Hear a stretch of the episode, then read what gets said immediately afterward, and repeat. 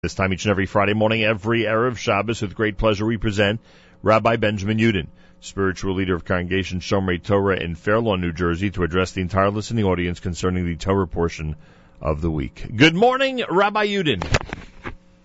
Good morning, Nachum. Good Erev Shabbos, everybody. Tomorrow we have the privilege of reading Parshas Emor. Parshas Emor, according to the Chinuch, contains 63 mitzvos. Wow!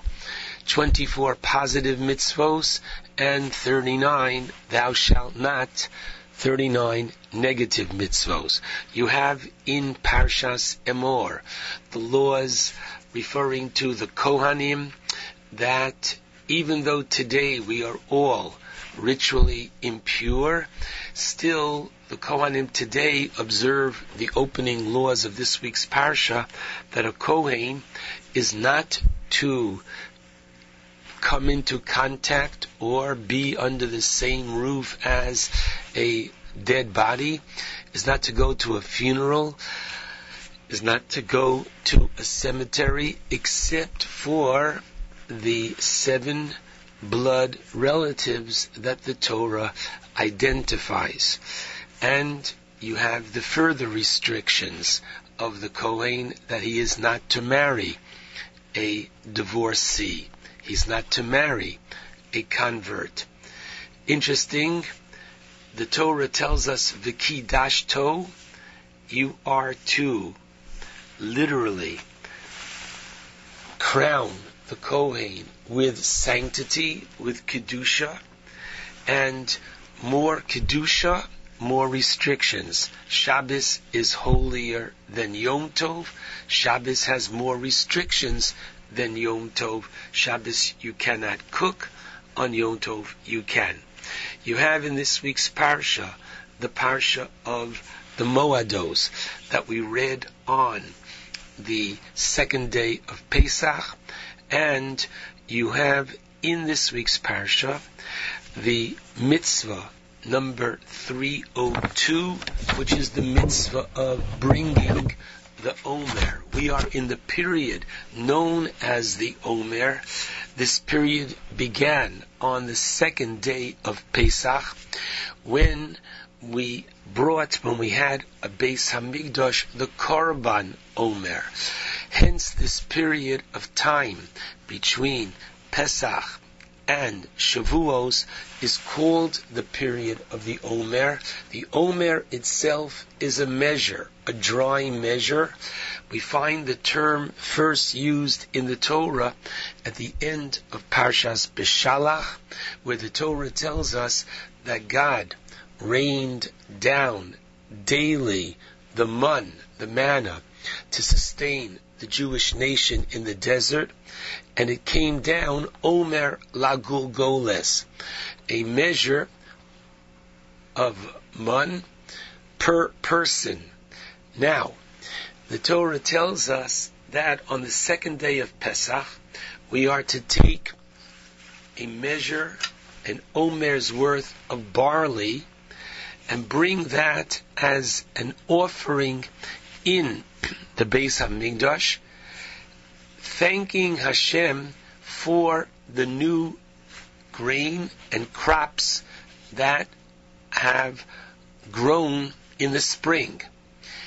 Barley ripens before the wheat, and therefore we bring the Korban Omer on the second day of Pesach of barley, thanking Hashem for the new crops. And interestingly, in this parsha, we have as well the special offering that is brought on Shavuos, which is the Shtei Halechem, the two loaves. And this is made out of wheat.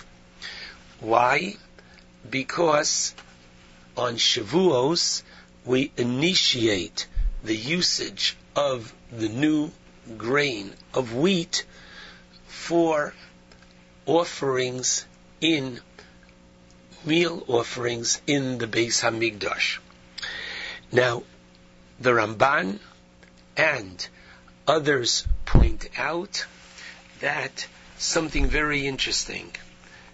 There is a transition going on between the second day of Pesach, when we brought an offering of barley, and seven weeks later, on Shavuos, when we bring an offering of wheat, and that is as follows. Barley is considered ma'achal behema. If a farmer has both wheat and barley, he will use the wheat to nourish his family. That's ma'achal adam. And he will use his barley to nourish the animals, because that is ma'achal behema. Therefore, teach the commentaries that we start on the second day of Pesach with barley, symbolizing that when we left Egypt, we were on the level of animals. Hence, the korban that's brought is that of barley, food for animals. We graduate seven weeks later on Shavuos when we receive the Torah to Ma'achal Adam, literally to the status of man, and hence the food of man is represented by the korban of wheat on that day. The transition between the two, between the barley and the wheat, is happening in the 306th mitzvah, which is that of counting the Omer that we are in the process right now. I'd like to take this idea and carry it one step beyond, and that is as follows. The Mishnah teaches us in the first chapter of Keilim, it's the sixth Mishnah, and the Mishnah teaches Eser Kedushos Hein. There are ten levels of sanctity, of holiness. And the first one that's listed is Eretz Yisrael, the land of Israel, Mikudeshes Mikola Arotzos, is literally holier from all other lands. Now, Umahi Kedushasa, the Mishnah asks, and what attributes and what is symptomatic of its holiness. So if I were to ask anybody, I would imagine most would say, wait a second, are there not so many mitzvos, what we call tuluyos pa'aretz, which are dependent on the land of Israel, such as truma, ma- ma'aser, shmita, yovel, leket, shikha, peah, all the agricultural laws which apply to the land of Israel and don't apply outside the land of Israel. Interestingly, these laws which applied throughout, which I just enumerated, these laws the Mishnah does not list. What does the Mishnah yes list? The Mishnah says, Shemavi mimena omer, what is special about Eretz Yisrael is because we bring from it, the land of Israel, and only from the land of Israel, the Omer, the barley, which we bring on the second day of Pesach, which we spoke about prior, has to be grown in the land of Israel, ushte alechem, as well as these two loaves, which are brought on Shavuos from the wheat which grew in Eretz Yisrael. And the Mishnah concludes, Masha Emevin Kain Mikolo Aratzos, which you cannot bring these grain and these mincha from barley or wheat which grew outside of the land of Israel. Why does the Mishnah focus on these two? From a halachic perspective, Rav Soloveitchik explained that this Mishnah, which introduces ten levels of sanctity, it's really ten levels of sanctity related to the Beis Hamikdash, and the Mishnah is telling us that the Beis Hamikdash could only be built in Eretz Yisrael, and therefore it has the first level of sanctity, and hence the Mishnah brings two components, namely the Omer and Shtei Halechem, that apply and are brought specifically to the Mikdash. But I'd like to suggest perhaps another basic reason for the Mishnah enumerating the Omer and Shtei Halechem. And that is as follows. There is something about the nature of Kedusha, of sanctity, that by its nature, it is mispashet. It is something which literally spreads and literally overflows, impacts beyond itself. So, for example, when we were privileged to have a Beis Hamikdash, if somebody were to say, and this is found in Rashi at the end of Pashas Kosai, if somebody were to say, I hereby sanctify, designate the leg of this animal, that it should be a korban, so the halacha says that the kedusha is pashte kedusha bekule. The kedusha emanates and spreads from the leg of the animal to its entirety. Kedusha is something which spreads. The Ohr HaChaim HaKadosh says so beautifully that the sanctity of Shabbos spreads and generates and energizes the forthcoming week that follows Shabbos.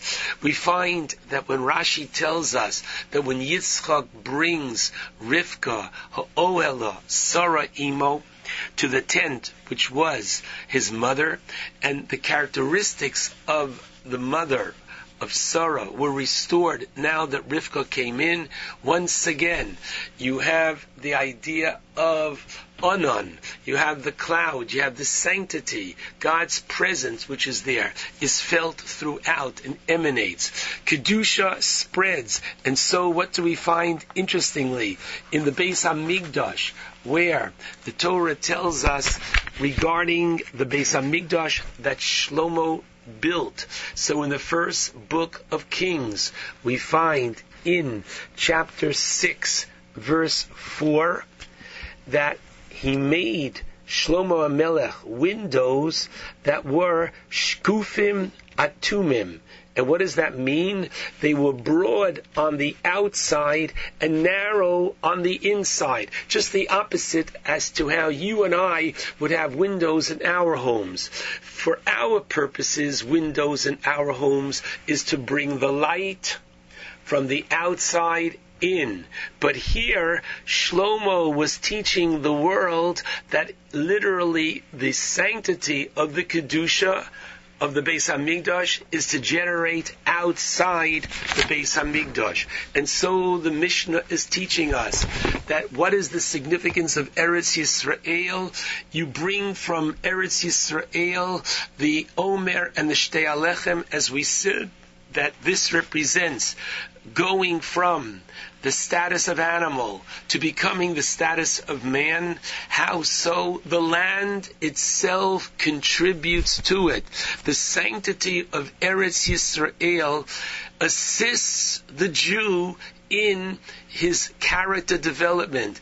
Eretz Yisrael itself has feelings. The Torah teaches at the end of Parshas Matos that you are not to take a literally a not just a, a bribe. No, that would not be the right word. It would be that if a person is a murderer and the person murderer says, "Look here, allow me to redeem myself with money." and I will contribute and give money to the community and you can build a hospital, etc. And what does the Torah say? Don't even think of it. The Torah says that you are not to literally pollute the land. You're not to cause the land to become literally defiled. And this is at the end of Parshas Masay, at the end of chapter 35, es ha'aretz. Literally, you are not to literally bring guilt upon the land, meaning that the land has feelings and the land cannot tolerate injustice. At the end of Parshas Acharei Mos, the land cannot tolerate immorality and at the end of Parshas Eikev, the Torah tells us that tell me about the land of Israel, the beautiful verse in chapter 11 in the fifth book of the Torah, verse 12, the land, Asher Hashem Elokecha Doresh Osa, literally, the land that Hashem, your God Himself, seeks out. Einei Hashem constantly are the eyes of Hashem on it. Mereshis Hashana from the beginning of the year to the year's end. Now wait a second, asks Rashi. Does not God show concern for the entire world? Is it only for the land of Israel?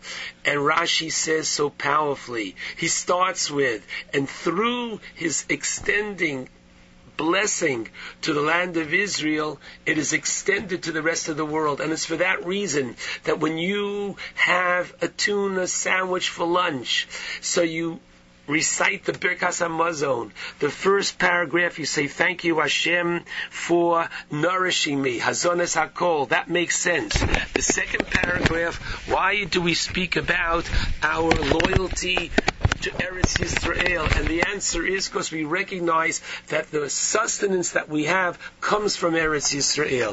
If this is true regarding our physical sustenance, it's all the more so true regarding our spiritual sustenance. And therefore, in this time of the Omer, when we are looking to perfect our character and go from that level of animal to the graduate to the to the level of man, we recognize how proudly Eretz Yisrael positively influences us brings us closer to God with His literally showering His blessing upon it, upon its people, and through it upon us as well.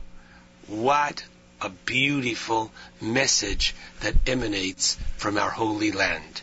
Shabbat Shalom to all.